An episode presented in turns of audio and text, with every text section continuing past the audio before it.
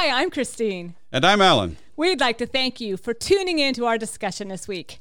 Our hope is that we'll share some information that you will find helpful. So now we invite you to join us as we together listen, listen for, for, the, the word. word. Hi, everybody, and welcome to our podcast today. We are looking at the book of Luke. We're still there in chapter 16, verses 19 through 31. So I'm going to have Alan jump right in here. Thanks, Christy. Our gospel lesson for this week is another challenging one. Um, essentially, in this whole section of Luke 16, Jesus is taking on the opposition of the Pharisees, who saw him as breaking the Torah by welcoming those they considered unclean.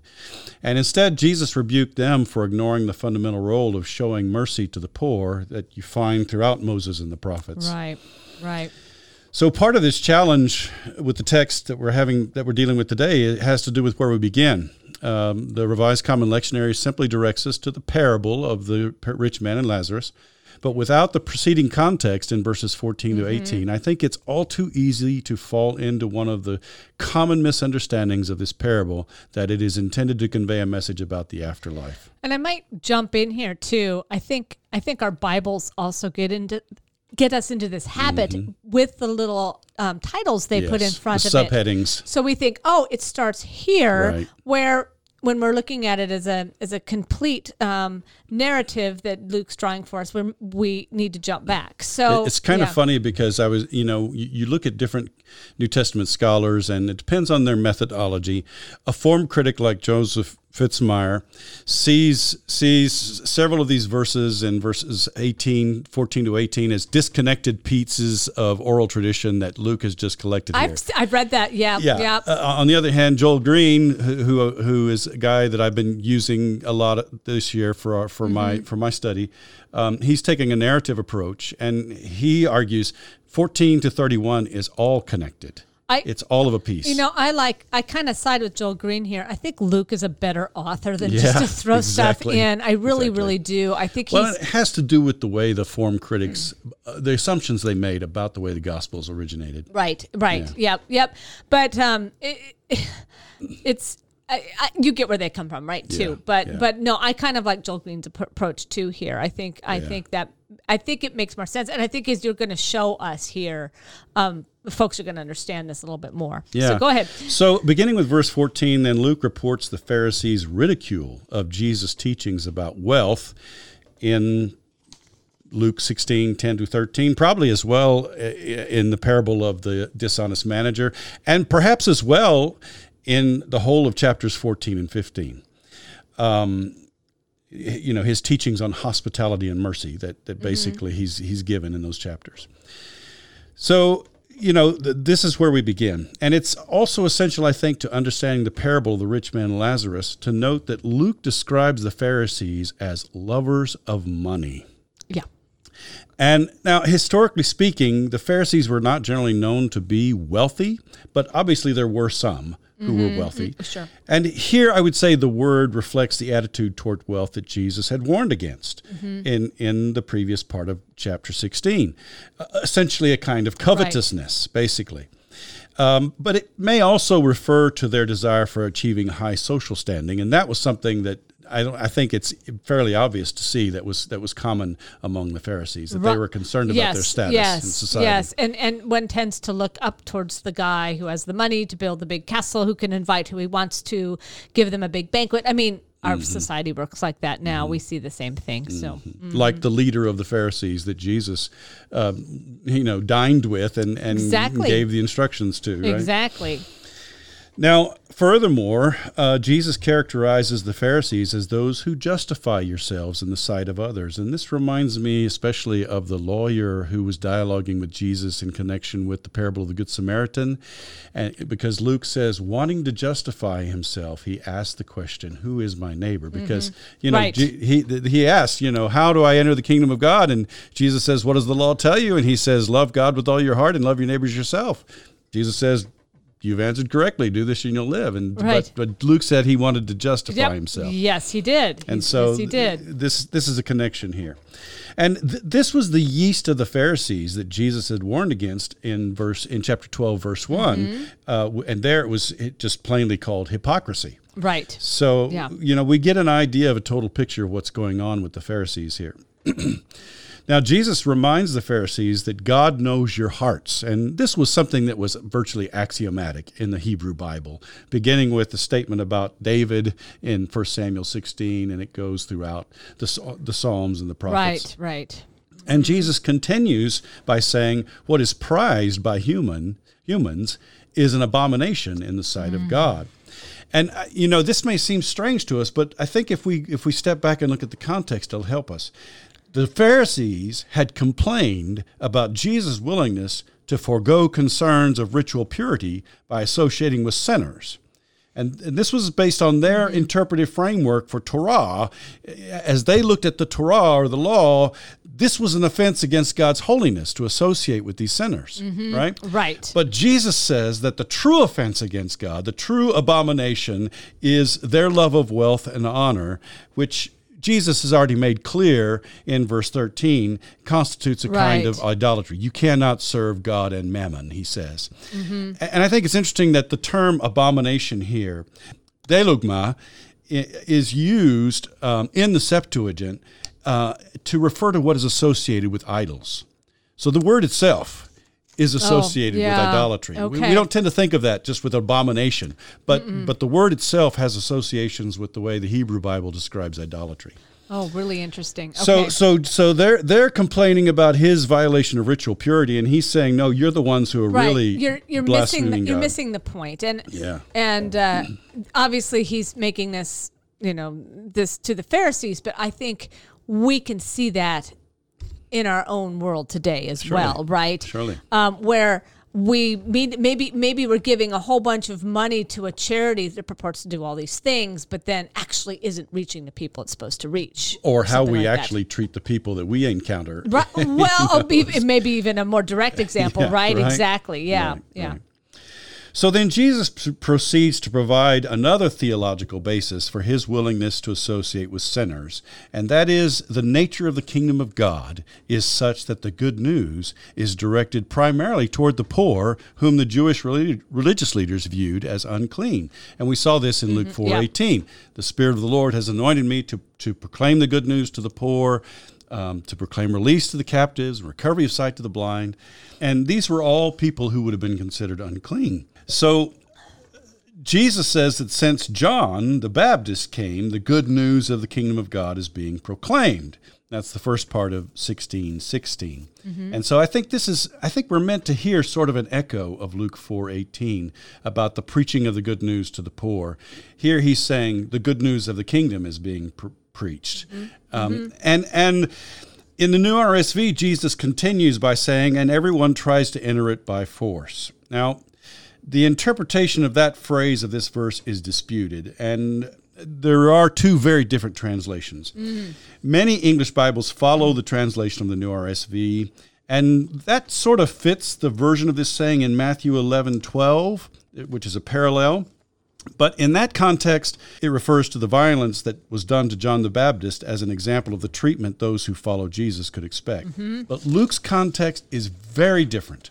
Um, here, Jesus is summarizing the understanding of the kingdom of God uh, as an interpretive framework for the law and the prophets. Mm-hmm. And so I prefer the translation that's found uh, in the New RSV margin and also in the Common English Bible and some others that everyone is strongly urged to enter it. That really so, changes the image yes, in your mind. Yes. Mm-hmm. So so again, um, since John the Baptist, the good news of the kingdom of God is being proclaimed, and everyone is strongly urged to enter it.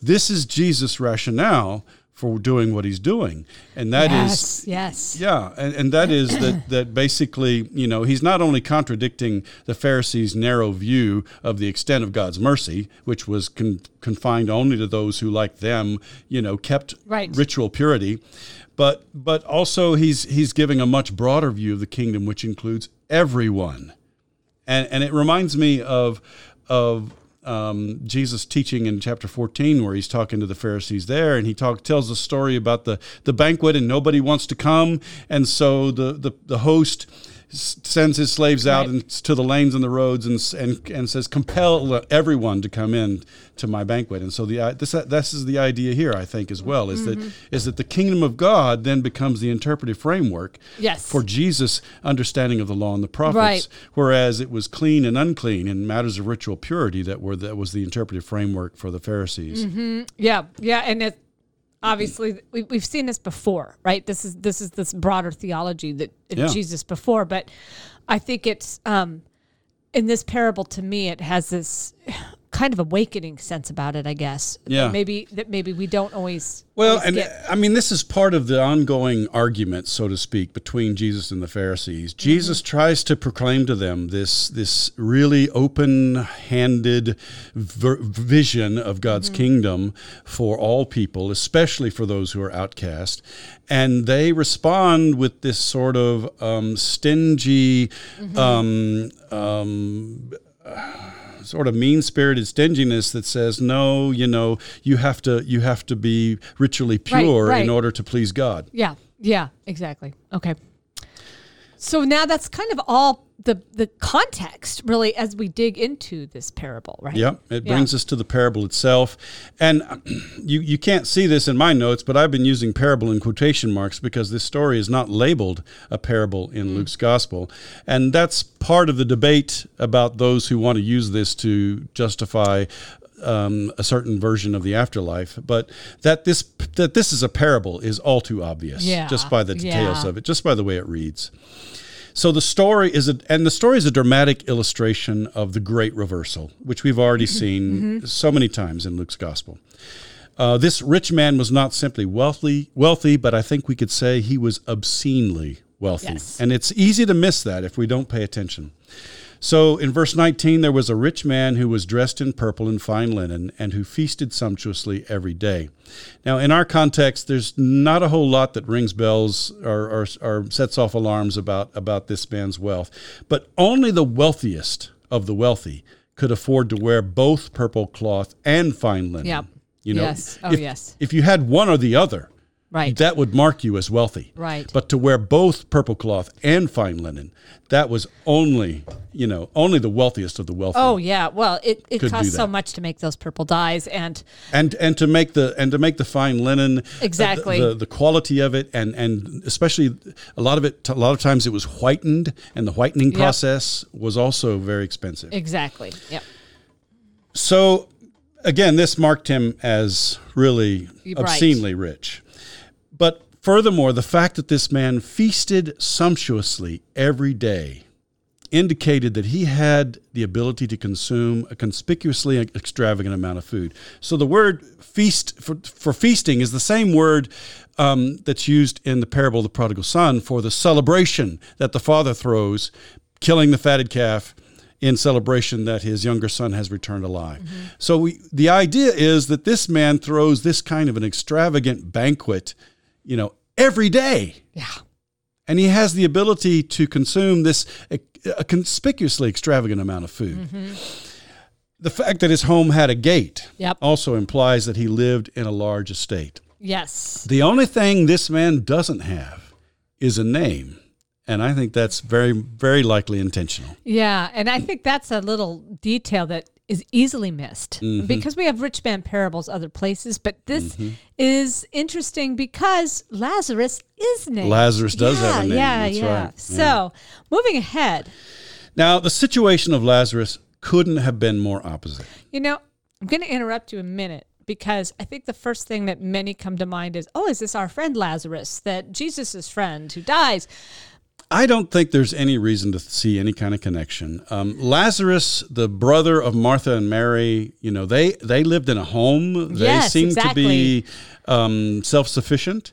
This this man Lazarus was destitute. Right. You know, and and one of the things we have to understand is that the the the name behind this Greek name Lazarus was Eleazar. And if you think about how many times Eleazar occurs in the Old, in the Old, exactly. Testament, I mean, it so, was a common name. So this is just another guy named yeah. Lazarus. Yeah. And uh, I mean, if just if, common as John or Mark or or Bob or whatever. right, John Doe. I mean, you know, Yeah, it wasn't okay. really it wasn't yeah, really all I, that. I've heard that question before. I think some people make that assumption, and so that's just Yeah. it doesn't it doesn't work. So, no, not here. Yeah. not at all. So the situation of this Lazarus couldn't have been more opposite. Uh, Luke tells us in verses 20 and 21 At his gate lay a poor man named Lazarus, covered with sores, who longed to satisfy his hunger with what fell from the rich man's table. Even the dogs would come and lick his sores.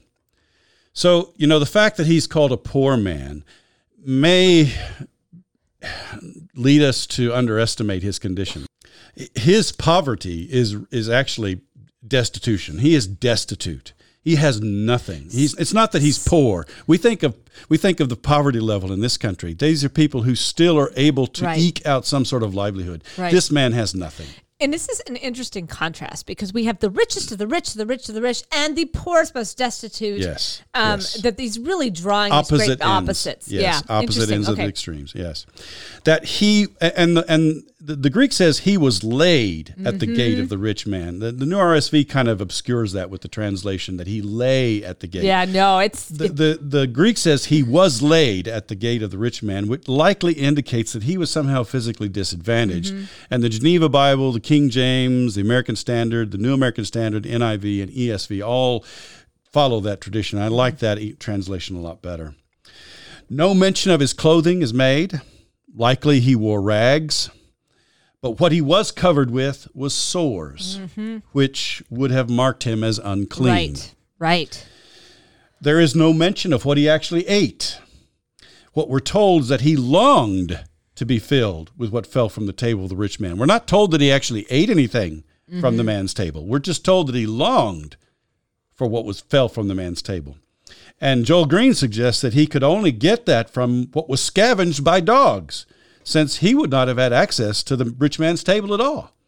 So, in other words, these these sort of mongrel dogs that would have been roaming the town for for Right. scraps of garbage, uh, whatever they dragged up to him, maybe the leftovers of what they didn't eat was what mm-hmm. Lazarus had to sustain himself on.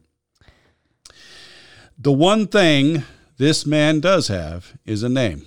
Mm-hmm. That's all he has. Yeah, yeah. So isn't that an interesting? I it's kind of a, it's kind of a beautifully developed story. The of Well, the contrast here. couldn't be yeah. more strongly drawn. Yeah, it's very more starkly drawn. Yeah. Yeah. All right. Which which of course reminds us it's a parable, not some Yes, real life situation, Yes, but, but a parable. Yeah. Yes, indeed. So Jesus continues the story then in verse 22. The poor man died and was carried away by the angels to the bosom of Abraham. The rich man also died and was buried. Now, although the poor man died, there's no mention of any kind of burial. And, you know, that basically in that day and time, that would have been the height of disgrace. You know, Yeah. Yeah. um, perhaps his body would have just been disposed of in the trash dump.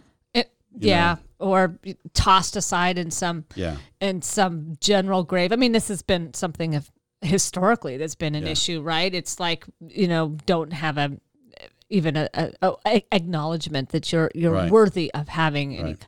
You know, an aside is the Egyptians used to pay people to mourn for them, and the mm-hmm. richer you were, the more Oh, people the same you thing paid was true in the mourn. Jewish Jewish Yeah. community as well. And so they had paid mourners. Yeah, and so this is a guy that's they're not even worth No, he's not even know, worth mourning. yeah. Mourning. Mhm. But he is carried away by angels into the bosom of Abraham. So, you know, he doesn't have a funeral on earth, but he's carried away by angels into the bosom of Abraham. Again, the NRSV kind of obscures this with their translation to be with Abraham. I think it says something like that. The notion of the bosom of Abraham is a notion that's not known in pre Christian Jewish literature, but it may allude to the idea that Lazarus was elevated to a place of honor at the heavenly banquet table. And the idea of a heavenly banquet um, was one that was also fairly common in the prophets. So Lazarus, who was the lowest of the low, has been exalted to the place of highest honor. And as the parable brings out, his extreme suffering in life is exchanged for ultimate comfort. Mm-hmm. Mm-hmm.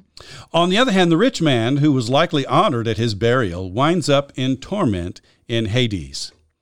Now, again, it's tempting to take the respective fates of Lazarus and the rich man as a definitive indication of the fate of the righteous and the wicked in the afterlife. That is not the point of this parable. Furthermore, I think it's important for us to recognize and remember that Hades is the translation for Sheol in the Hebrew Bible, the Hebrew word Sheol, which is simply the equivalent of the grave.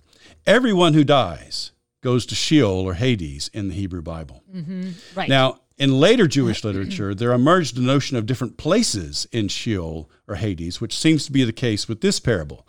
Um, you know, with mm-hmm. with uh, Lazarus being in a place that is that is a place of comfort, and and the rich man being in a place that's a place of torment. But they're both in, essentially in Hades. They're both in the grave. Now, I think it's important to r- remember that in the New Testament we do not have a fully developed notion of heaven and hell. Um, as I've pointed out before, all of all of that is still developing and it's not consolidated until much later. The church fathers are the ones in the second century and beyond who begin that process and it's not completed until the high middle ages. I was going to say we always think of dante. Yeah. That's a 14th century figure so right. and and and that really by the way is dante has made his way to the present. That's very much the image that our re- Renaissance folks are going to have. Well, you know? and, and most people still today read that whole image of the afterlife of heaven and hell into this parable, and that that is not the point of this parable. This parable is not intended to teach us about the afterlife. The right. point of this parable is to illustrate the great reversal. Yes, yes, yes. This rich man who had received his consolation in life. Remember, Jesus' uh, beatitudes in in in, mm-hmm. in Luke chapter six. Blessed are the poor. Mm-hmm but woe to you who are rich now, because you have received your consolation. Right. So this rich man who had already received his consolation in life right. has fallen into torment. That makes that makes so much sense, and uh, it just is. It, it, yeah, I, I, think we'll talk later about this temptation to go into this other other mm. other space, and it just really, I think, I think it really is it misses the point. It, it, yeah, it misses the point. Thank you. Yeah. yeah.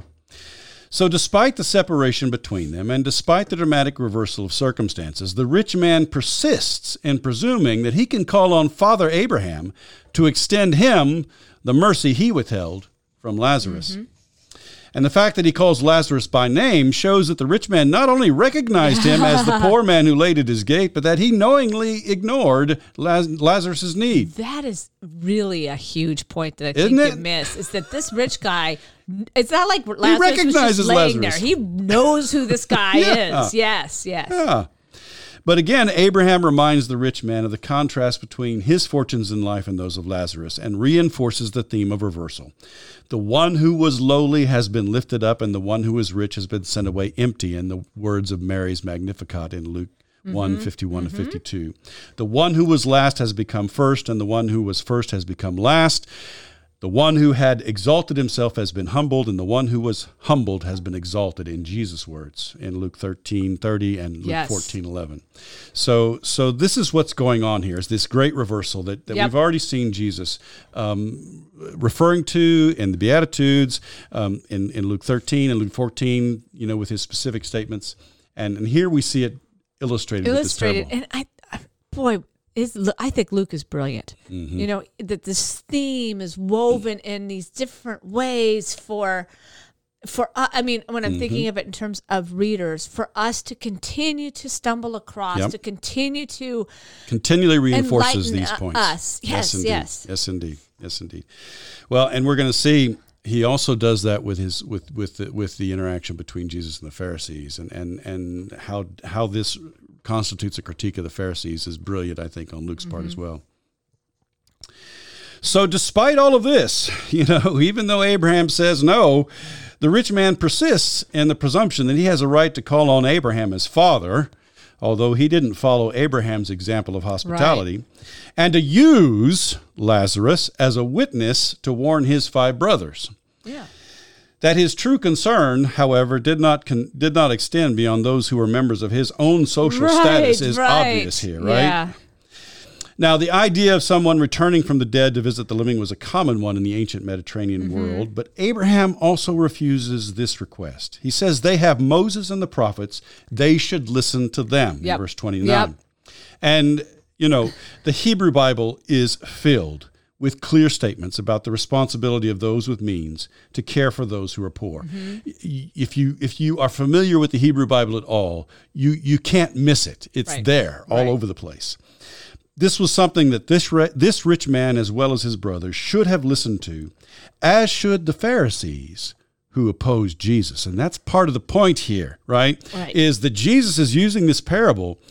Uh, you know, the, the Pharisees are ridiculing him for all that he said to them about practicing hospitality and extending mercy to sinners and and even about the dangers of wealth and and and so basically this constitutes sort of a counter critique uh, of Jesus you know that hey right. you, you you claim to you claim to follow Moses um, why don't you start practicing what you preach, fellas? Yeah, yeah. And one of the things that that that I call to mind is, you know, Matthew has a whole chapter of woes against right. the scribes and the Pharisees in Matthew 23. Right. Luke doesn't really have that that much, but this is almost a more powerful indictment against the Pharisees than that whole chapter whole of, woes of woes, yeah. in Matthew yeah. because this just stands out so clearly that these these Pharisees have have clung to their own particular interpretation of the law, their right. own particular interpretation of Moses. It's all about this ritual purity, and they've ignored right. all of the justice and mercy right. that's in Moses. Right. right? Yeah.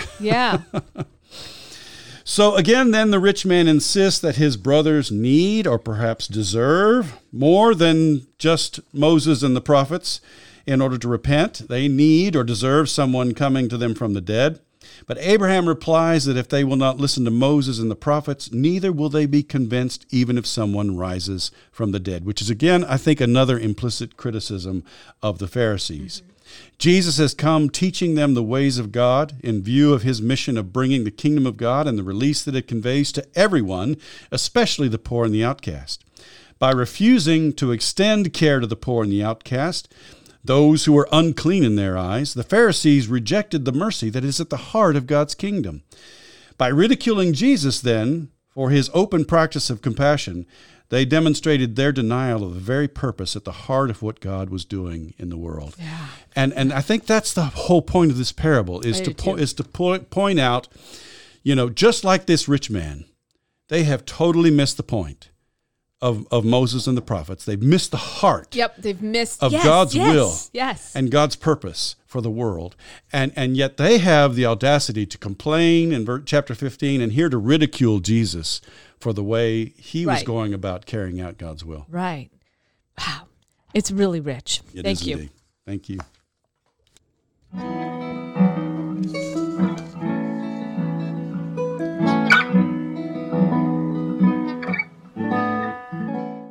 Hi, friends. We're back, and we're going to turn it over to Christy to uh, lead us through some insights into how the reformers uh, looked at this passage. So tell us what you found, Christy. Yeah, I found some interesting things today. Um, and so I'm going to start just kind of telling you about a few of their responses to it. And then I'm going to go on into a really specific um, historical event where this passage is used. So, first, just an overall comment is that the 16th century readers recognize that this parable contrasts the kingdom of heaven with the way the world works now.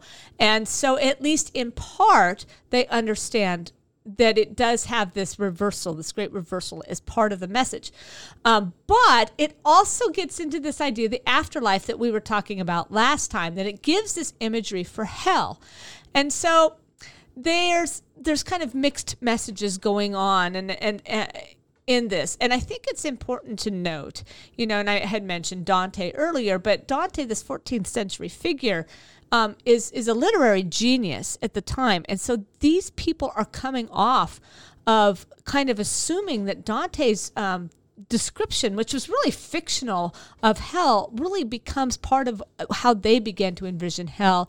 And even though the reformers start to reject a lot of the things that the Roman Catholics have done, they still haven't fully mm-hmm. morphed out of that right. kind of of imagery. And mind you, you're walking by and they're and even though many of them are starting specifically are reformed are starting to um, um, kind of um, uh, denounce the, the images and things, you're still walking by cathedrals with all kinds of gargoyles mm-hmm. and things on them, mm-hmm. and so this this is no, still, they're still there today. It's they're still there today, aren't they? So this is still kind of part of the the world, this medieval mix and this early modern world that come by. So well, and I've I've understood Dante as well. Yeah, I mean the the the the, Divine Comedy is a, work of fiction, but I've always kind of understood as well that Dante and John Milton were kind of codifying yeah. um, some of the notions that were that were the popular notions about heaven yeah, and hell were. that were around Absolutely. in that culture. Yeah. But just because that that was the popular notions about heaven and hell,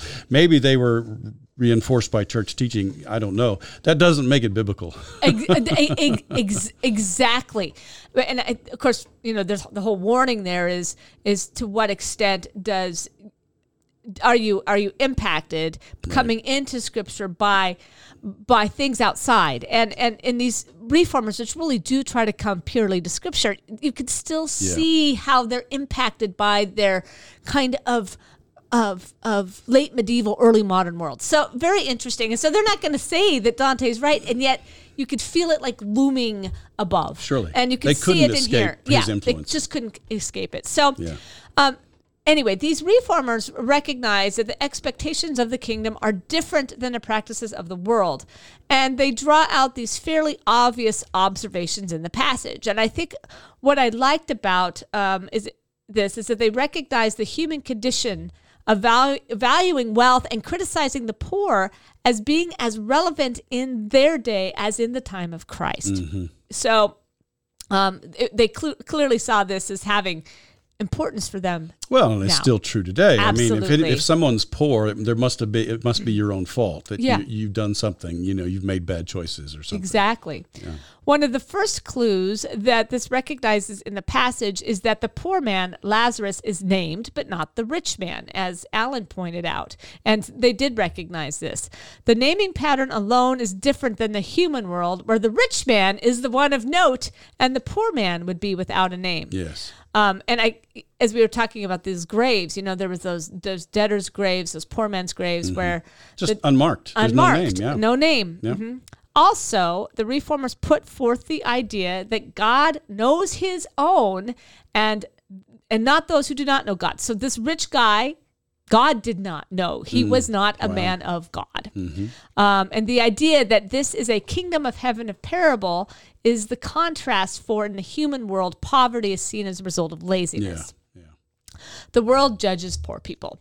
And in this parable, we get an image of Lazarus begging for table scraps. In the world, he was poor because he had sinned, it was punishment. Right. Um, you can and, almost hear Job's friends you know, yeah. in the background saying, you know, Lazarus, what did you do? You know, right, right, yeah, exactly, and and uh, furthermore, but they they do note that the rich man had no reason for helping the poor man. The for, rich for man, not helping. Yeah, for not helping. Yeah, he was blatantly ignoring him, and um, the rich deserve condemnation for this lack of charity. Yeah. So these are some of the points they made, which which I think fit into with what we had described. Sure, sure. Um, but I think perhaps more interesting are the comments on heaven and hell.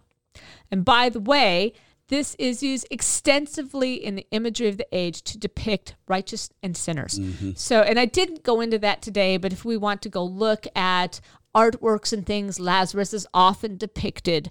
Um, this parable is often depicted in the art. Surely. I, I went a different direction this time.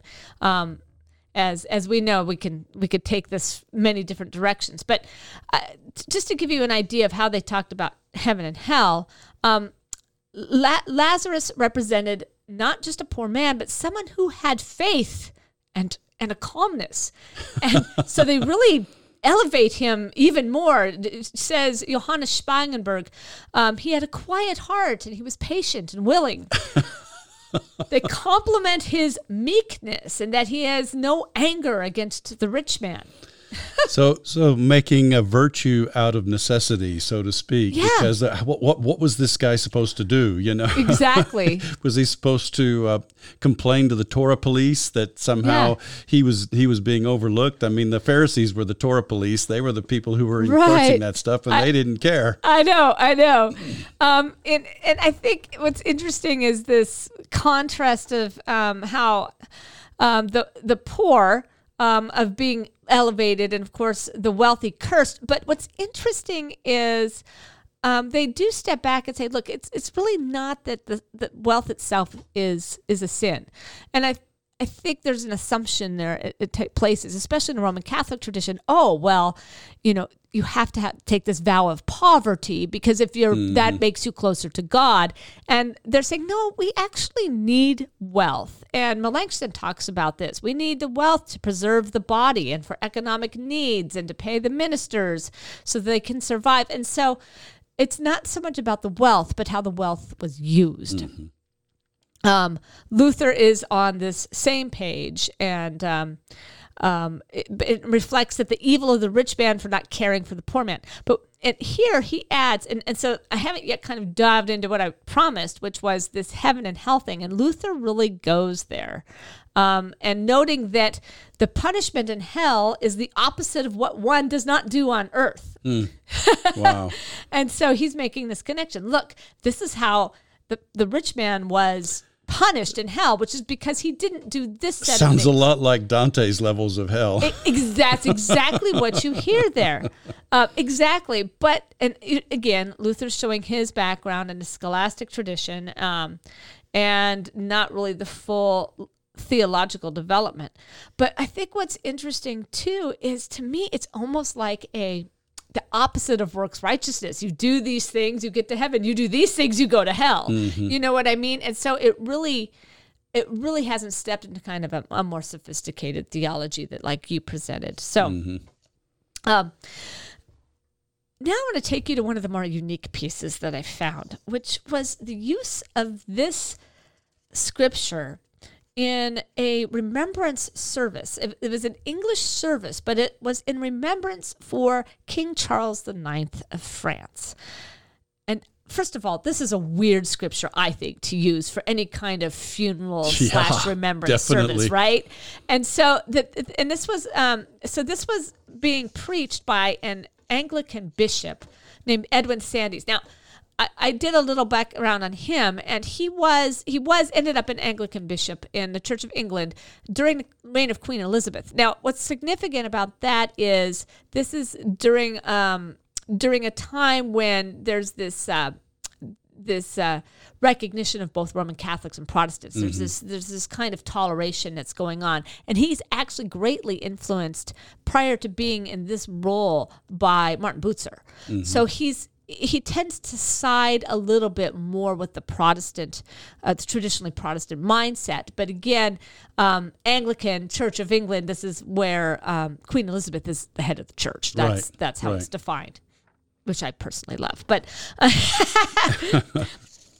beside back to the uh, uh, though back to the uh, the situation of Charles IX, I want to put him into context because this a this is a really important early modern event in history, but it's also a really important event for the relationships that the political relationships that emerge out of Reformation consciousness, and it's um, uh, it becomes kind of a big deal. So anyway, Charles Charles the Ninth. Um, so the Remembrance Service dies in 1574, um, and uh, anyway, it as a French monarch. The French monarchy was staunchly Roman Catholic, but as we know with Calvin, who was French, that lots and lots of Protestant ideas, Reformed ideas, are coming into France, and many, many, many nobles there are adopting um, Calvinist ideas, and mm. they become known as known as the Huguenot. Mm-hmm. And I've mentioned them before. Um, but unlike and, and and there are a few cities actually um, that Charles IX is going to help become um, Huguenot in their in their kind of their leadership. But as a whole, the the the state of France is more unified, then we would think of the Holy Roman Empire, which had Right. all these individual little principalities, where these principalities are, are choosing the religion of the area. France, Well, that was the that was just the way Central Europe was organized. You Well- know, we think of it as nations. You know, Germany and, Right. and Czech Czech Republic Right. and Poland and all of this, but they were all these just independent principalities. Exactly. Uh, before the and and maybe maybe there was a time when, say, the Austro-Hungarian Empire ruled over a certain amount of territory, or the Prussian Right. Empire ruled over a certain amount of territory, but it was still made up of these independent right kingdoms. until until the 19th century Yeah, right this is a yeah. very modern thing Yeah. and what's interesting france is more homogenous than Right. the others right, Right. Um, and so they're they're a little bit different that way and the kings have a little bit more power um, and they start to develop ideas that you know modern ideas are uh, like divine right of kings, that kind of thing. They start Right. to adopt those kinds of uh, mentalities. But um, so just to give you this idea, um, a little more consolidated. Nonetheless, these two groups had growing religious tensions to the point of, and I think I read that about 10 to 15 percent of the population ha- was now um, a Huguenot. Wow. And they tended to attract the rich and the educated. So, um, but again, think about this. It's those people that are do have the education that can read scripture for themselves that become empowered by the voice of scripture, which we also saw in Germany. kind of the heart of the Ref- Reformation. And France, by the way, I happen to know, is much further behind in um, advocating for uh, education for the population than Germany. So, and this is something that Martin Luther brought up. Comes in with the with the um, Reformation, is that this idea of laity learning. French don't really want the laity Kind of stuck learning. in that feudal system. Uh, yeah. So you have that they want this. Um, they they understand the uneducated are easier to control. Right. So, but you do see this with the Huguenot, who again are getting influenced by the Reformation. yeah. uh, So um, one of them, um, Henry of Navarre, was actually a successor to the French throne, and so his presence made the Protestant threat even greater. Um, and of course, because the French were so staunchly Roman Catholic, they had great ties to the papacy, and the papacy wanted to keep them Roman Catholic. Um, and uh, so this Protestant claimant to the throne caused great concern. Anyway, Charles IX would come to the throne a little unexpectedly. He was, um, uh, as his brother uh, before him died, and he was the son of Henry II and Catherine de' Medici. Henry II died, um, leaving the throne ultimately to Charles. And so he was only 10 years old when he took the throne at the age of. Um, when he took the throne, and, and he's going to die here at the age of 23. wow. Now, any youngster uh, before age of majority is going to have a regent. Right. And his regent was Catherine de' Medici. So here's that Med- Medici family that has so much power. A lot of them are uh, uh, French banking, or excuse me, Italian bank- banking family, Florent- Florentine. Um, remember, a lot of them are, are popes. They're involved in the papacy. There are, so they're involved in the church that way. Uh, if you remember, um, um, um, Catherine, I guess Catherine de Medici. There, the there's another a sister who's going to be married to Philip II, so they're going to be involved um, after Mary Tudor dies. So there's going to be. Um, there's going to be influence there against the English crown. There's just all these things going on. This this jockeying. Well, the of- interconnections between the political powers of, of- Exactly. of, Europe in that day were, were very close. Now, it seems like there's two two directions you could go. One is that you can do a toleration like you have in England, or you can have complete and utter um, hatred and destruction. And so, Charles IX is an interesting character because he became very impact, influenced by um, a Huguenot leader, Coligny is was his name, and and he, they um, they make some decisions to try to balance the power, to allow some toleration. And the big occasion for this was going to be the marriage of his sister Margaret of Valois to Henry of Navarre, whom we just met. Right.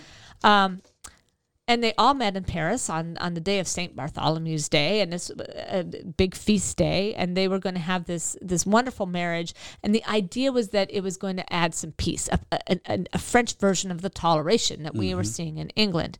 Um, and lots and lots of Huguenots came to Paris um, to celebrate, and it led to not this happy wedding, but rather a huge slaughter.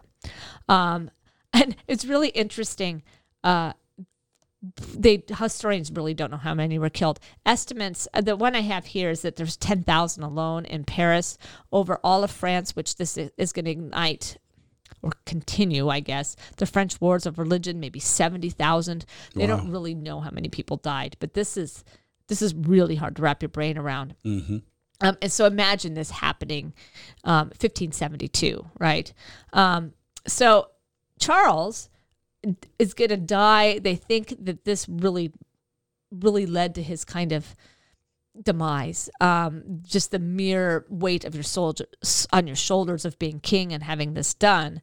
Um, and so he passes away. The French throne uh, goes to his brother, who dies, and, and ultimately goes to Henry of Navarre, um, and and he's going to be Henry the Fourth of France. And um, though he's Protestant, he's actually going to become Roman Catholic, and that's going to be the only way they're going to be able to have some peace there. So it's kind of an interesting yeah. set of things yeah. that happen.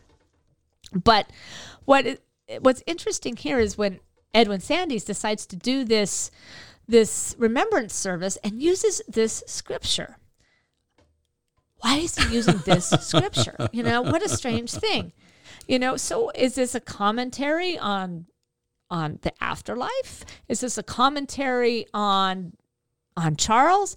And I think in part it is maybe a commentary on Charles. Well, first of all, one of the things we know about Charles IX is that um, he had again 23 he's not been in a majority very long so he's not done a ton but this this call he has to serve the poor. And so one of the things that he does um, when he's only 16 years is is ordered that all French towns and parish organizations support the poor. Mm. So here's a guy who's made this edict, if you will, that we need to care for the poor. So all of a sudden this starts to make more sense. Yeah. But even then, it's still an interesting space. But I think it's also a commentary on, in some ways, shape or form, um, how um, is showing showing support for Charles by as a supporter of the poor over and against the actions of his mother. And Catherine de' Medici has gone down in history as the Black Widow, which many historians feel today is not a fair um, a fair name for her. That she probably was also a pawn in this whole thing, but that she was the ultimate organizer of Saint Bartholomew's Day. But she oh, was. Really?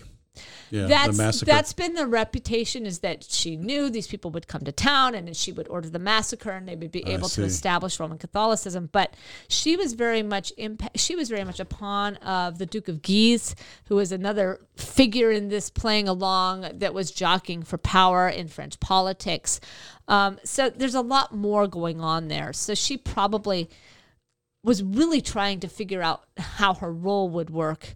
Um, um, within the context of trying to protect the crown for her children. Knowing the little bit that I do about about you know the succession of, of royalty in that era, I can I can imagine there were a lot of a lot of influences that were vying for power, and mm-hmm. and I'm sure nobody felt nobody who held any kind of a throne or a crown felt ultimately safe. Oh, absolutely not. And of course, this was a time not when John Knox is writing against the monsters, mo, mo, the monstrance rule of women, right? So mm. writing against Mary Queen of Scots and um, Mary Tudor, um, and uh, so there's this kind of, I mean, blatant misogyny going on mm-hmm. against women. So why not attack Catherine for this? Mm-hmm. It's kind of part of the age mm-hmm. um, that women shouldn't be in these kinds of roles. So she kind of gets attacked, and uh, with modern scholarship today, people are feeling like that probably isn't a fair. Well, it's not the full picture. It's not the full picture, exactly. Yeah. Nonetheless, this this horrible things happened, and the English want to uphold Charles over this, in part to set themselves as continued supporters of the Protestants there, mm-hmm. um, whom they do support. And so it's a really interesting use of this text to say, you know, obviously those who are rich and those who aren't caring for the poor are obviously the ones condemned to hell were these mm-hmm. who are going to help and this charles who is just a pawn he's lifted up in the bosom of abraham right i mean he becomes because he's tied with lazarus because he uses the wealth well mm-hmm. he becomes um, elevated and yeah. it's really interesting choice mm. so anyway it's just kind of a um, it's just kind of a, an interesting use. And um, I might add uh, in this too that the Roman Catholic Church uses this whole St. Bartholomew's ma- massacre. They actually justify it, right? They claim this is okay because it's a process of rooting out heretics. Surely, yeah. Um, so this sermon by an Anglican bishop um, is making the commentary about the inappropriateness of the action of the Roman Catholic Church by supporting this um, and throwing support to the Huguenot, which the English crown, of course, supported. Yeah. And so it's just it's interesting on how scripture is kind of being used as a tool um, to support to support the the royalty, and I think it reflects too the increase in preaching. The increase in preaching in the vernaculars that people are hearing this, and so people are beginning to, um, uh, beginning to to I think it begins to support the idea of divine right of kings, right? That that the church is actually supportive in its words and in its ministry about certain people. That certain people are are, are, are born to be there. Sure. So, anyway, right. some Thanks. interesting ideas. Yeah.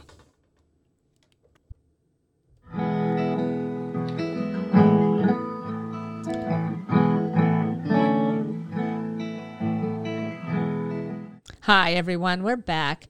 And I think today's scripture really points to us one of the difficulties of interpretation. Here today, we, we, we've unlocked it and we feel confident in what we've put forth. But I know that I'm going to have parishioners that are going to make a lot of comments about hell, the nature of hell, this rich man deserved to go to hell, and how, how that, and how, um, how that we handle and deal with this theology coming at us, which almost is like, as I mentioned, is like this kind of reverse of of works righteousness. like, what do I have to do to stay away from hell? Yeah, yeah, yeah, exactly. Yeah. So, Alan, what do you think? Well, I think it's challenging because you know um, people want to engage in what they see as sort of a literal understanding of the text. And so this is what it says to me, right? This is what it means to me. I mean, the rich man died and was buried, and in, he's in Hades, and he's being tormented, and he's in agony and flames. Well, these are all ideas to us that are associated with that full-blown notion of hell that emerges in the 14th mm-hmm. century, right? Right. But I don't think it's a little bit like reading a full blown, uh, fully divine, fully human Christology that emerges, you know, in the fourth or fifth century into the New Testament. You have the building blocks of some of that there, maybe, but it's not there. Right. And, and the same thing is true with with um, the afterlife. You have some hints and clues about the afterlife, but there's really not not anything clear in terms of laying out this is what the afterlife looks like in the New Testament. And, and part of the reason for that is because these ideas are still being developed, as I've mentioned before. so even, even heaven, you know, uh, you know, a lot of people will say, well, heaven's described in the book of Revelation. Yeah, not really. It's the throne of God that's described. It's God's presence that's described in, in, the book of Revelation. And, and it's only, you know, by extension, people say, well, all the angels and all the people worshiping around the throne of God, that's what heaven's going to look like. Uh, there are other images of, of the afterlife, uh, the blessedness in the afterlife in the Bible. Besides that, mm-hmm. you know, mm-hmm. there's the image of the great feast. There's right. there's image of the the the renewed garden. You know, the, there right. there are other that's images of, of, the afterlife besides besides that. So so that's the one thing I think we have to understand first of all is that the Bible is not as explicit about what the afterlife looks like as we would like for it to be. And yet I agree. I think uh, some of these folks are going to not accept that as an answer. They're Do you probably see what not. I mean? Because in not. their minds, in their minds is that this is is predictive of what heaven and hell look like. Well, they're making some assumptions here. Hades equals a fully blown, you know, Ed, you know, uh, uh, Dante Alighieri version of hell. Right. Uh, whereas in biblical times, Hades did not mean that, Right. and so th- part of the problem is translational. You know, Right. um, should we leave it as Hades? Should we translate it the grave? I don't know. Um, but but Hades in the New Testament does not equal Dante Alighieri's vision of But hell. But then again, but reading these things about the torment and the, the, Right. the thirst. And Right. so, how do you make sense of this language? I would say this is probably reflecting traditional ideas that were developing in the cultural context of of the Jewish world. And Jesus uses them in the story just like he would use agricultural imagery, right. you know, in another parable. Does that mean that he is specifically endorsing these views about the afterlife? That's the distinction. He's using these tradition, these sort of cultural ideas that are floating around because they're ideas that people would have been familiar with. But is he endorsing them? Is he explicitly trying to say this is what hell looks like? Well, I think we agree no, because Yes. that takes the entire parable out of context from the Yeah. em- from the Yeah. emphasis he's trying to make. Yeah. Um, you know, which is this rever- reversal of the kingdom, which has been true for the breadth of breadth of Scripture. Now, you know, if you're a Presbyterian minister, if you go to a Presbyterian um, seminary, that we always talk about breadth of Scripture, Right. and we always talk Right. about the um, the eyes of love and and reading it through that context. And and yet, when we have these passages that People get hung up on the they get of it. hung up on it. And Yep. and Yep. and I can, I can see that. I can see that as being a real real challenge um and because you read it and it's it's it's kind of abrupt to our ears and then it's kind of like what are we going to do with it? And I bet a lot of um new pastors say I'm just not even going to I'm not going there. I I'm not going to preach on it. Well, part of the problem is that we're swimming against the stream of centuries of tradition here, yeah. Right? right right you know, I mean, Dante wrote in the 14th century, you know, that was hundreds of years ago. And even the reformers, as you mentioned, were, were influenced by these views. Mm-hmm. And so you've got plenty of people who can say, well, if it's good enough for Calvin, it's good enough for me, you know. Mm-hmm. well that's right um, again, you know, and here this is the challenge I think of of trying to to teach as a preacher, trying to teach the Bible as a preacher, mm-hmm. because you sort of have to pick your battles, and and you know I have spent, you know, my whole career fighting the battle of you know, Hades in the New Testament does not equal Dante Alighieri's version of hell. Right. You know, uh, the, the New Testament version of, of the afterlife is not nearly as clearly developed as what you find in the tradition of the church. But to this day, you know, there are still people Right. who will say, but it says yeah but, it, says, but, it, says. And I think the question is, I think the question I would ask them is, but what does it mean? But what does it mean? What was Jesus trying to say? Was Jesus trying to say that, you know, if you're like this rich man, you're going to go to hell? Or was Jesus trying to say, if you're like this impoverished man, you're going to go to heaven? Or is Jesus trying to say something about the religious leaders and their refusal to extend mercy to people they saw as unclean? Yes, to the last one. And yet, at the same time, I keep thinking how many people jump over the parable almost altogether do. and They go do. straight to this other point. They do. That they think the point of, and we talked about this at the beginning. I think the point of the parable is to illustrate if you if This you is do what the afterlife looks like. and and and, and it's works right and and I mean even the Roman Catholic tradition, right? This vow of poverty thing we talked about Mm-hmm. as being part of it is that, uh, and it's it's it's it's it's it's problematic and uh, it's it's problematic and it's um I- and I think because the the re the education that needs to go with it. Right. Um, well, and that's part of the the teaching uh, f- uh, function of pa- of preaching. You know, and and you can only take on so much in any one sermon. That's true. And, and so, you know, you, what I find I do is I try to do what I can in mentioning things here and there, whether it's in teaching a Bible study or whether it's in in preaching a sermon.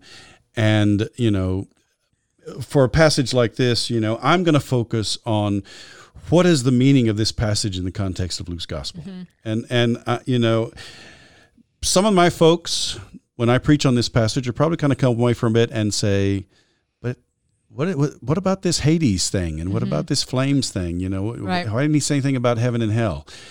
And and so you know, part of it is I think we have to model good biblical interpretation part of it is we, we, we find the opportunities to to to dialogue with people and and you know if someone asks a question well what about what does it say about what about all that it says about hades and the flames? Mm-hmm. you know that gives us the opportunity then to go into a further dialogue and to say well this is what's going on in the new testament time you know?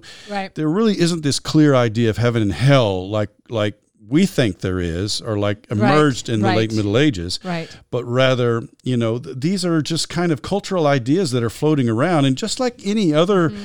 cultural idea that Jesus might have used to tell a parable, you know, Jesus is is willing to to make use of these these right, popular notions, right? But does that mean that he was endorsing them as as this is what Jesus says about the afterlife. That's not what the po- that's not how this passage right. is functioning. And it's not what the as we've said, it's not really what the parable is about. Is no. Um, yeah. It's not the point of the passage. Not the point of the passage. Yeah. Um, so yeah. I think I think I mean it's like it's like you're you're you know you're running a running something into the ground or you're you know you're beating a you know you're just beating it into the ground by by just continuing to say well that's not what the passage is about and that's it's like you're a broken record or something right. but i think that's kind of where we have to come down on is is we we are seeking to approach this passage from this from the best um, principles of biblical interpretation that we know and from the best principles of biblical interpretation i know from my 40 years of studying right. the Bible. Right. You know, this is yeah. the conclusion I've come to. Right. However, most people in the Presbyterian Church are not going to uh, allow me or anybody else to say this is definitively the way you should look at it. Right. You know, if yes. if having if having a definitive heaven and a definitive hell makes sense to you, you've got centuries of tradition on Avoiding your side. I guess if it if it, if it, if it calls you to act in faithfulness to God by some right. way, shape, or form, right. Then I suppose it's good. I, I do worry, but I would still insist, even if I even if I said that, I would still insist that's not what this passage is about. I, I agree. I agree. well, and I do think it can lead people, and this is also to that kind of finger pointing condemnation mm-hmm. of somebody else, mm-hmm. and that's always a worry, right? Yeah. And, and, that that takes us away then from being able to live and serve. Well, as, and that's that's Christians. one of the reasons why maybe you heard, you know, as we were talking, I was trying to set this in the context of Luke's gospel as a whole yes. and pull in yes. passages from all over Luke and show the threads that weave into this, you know, because that's how I've always been able to help people open their eyes is right. by taking other scriptures right. that shed light on this passage. No, that's I think that's uh, in that's probably the best thing to leave people with is looking at that context of yeah. Luke as a whole. I mean, I, showing a, them how how this relates to those other honestly, passages in Luke's gospel. Yeah, one of the just the reality of our faith. We take these little pericopes out yes. and we preach on them, mm-hmm. and um, it takes it out of context. If we were sitting down and reading the gospel as a whole, I think we would hear this over mm-hmm. and over oh, and yeah. over, much oh, yeah. louder than when we pick them yeah. out and then yeah. we preach on them. So yeah, yeah I, I, I, that's that kind of, maybe that was that kind of, of, uh, that kind of uh, support, uh, mental support I needed to say, Yeah. I got this. Yeah, I, I think I think that's how you. That's I mean that's been one of my most effective ways of dealing with some of this is just to show people how show the show them the connections with the other passages in Luke's gospel and and, and show them how it, it ties in Yeah. with the themes that that really are what the point of this passage Yeah. is about. Excellent. Yeah. Thanks. All right, thank you.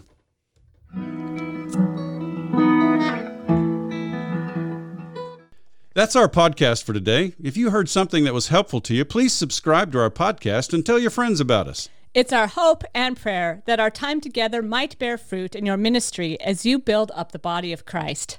We hope you'll tune in next week. And in the meantime, let's keep serving each other as we together listen, for, the, word.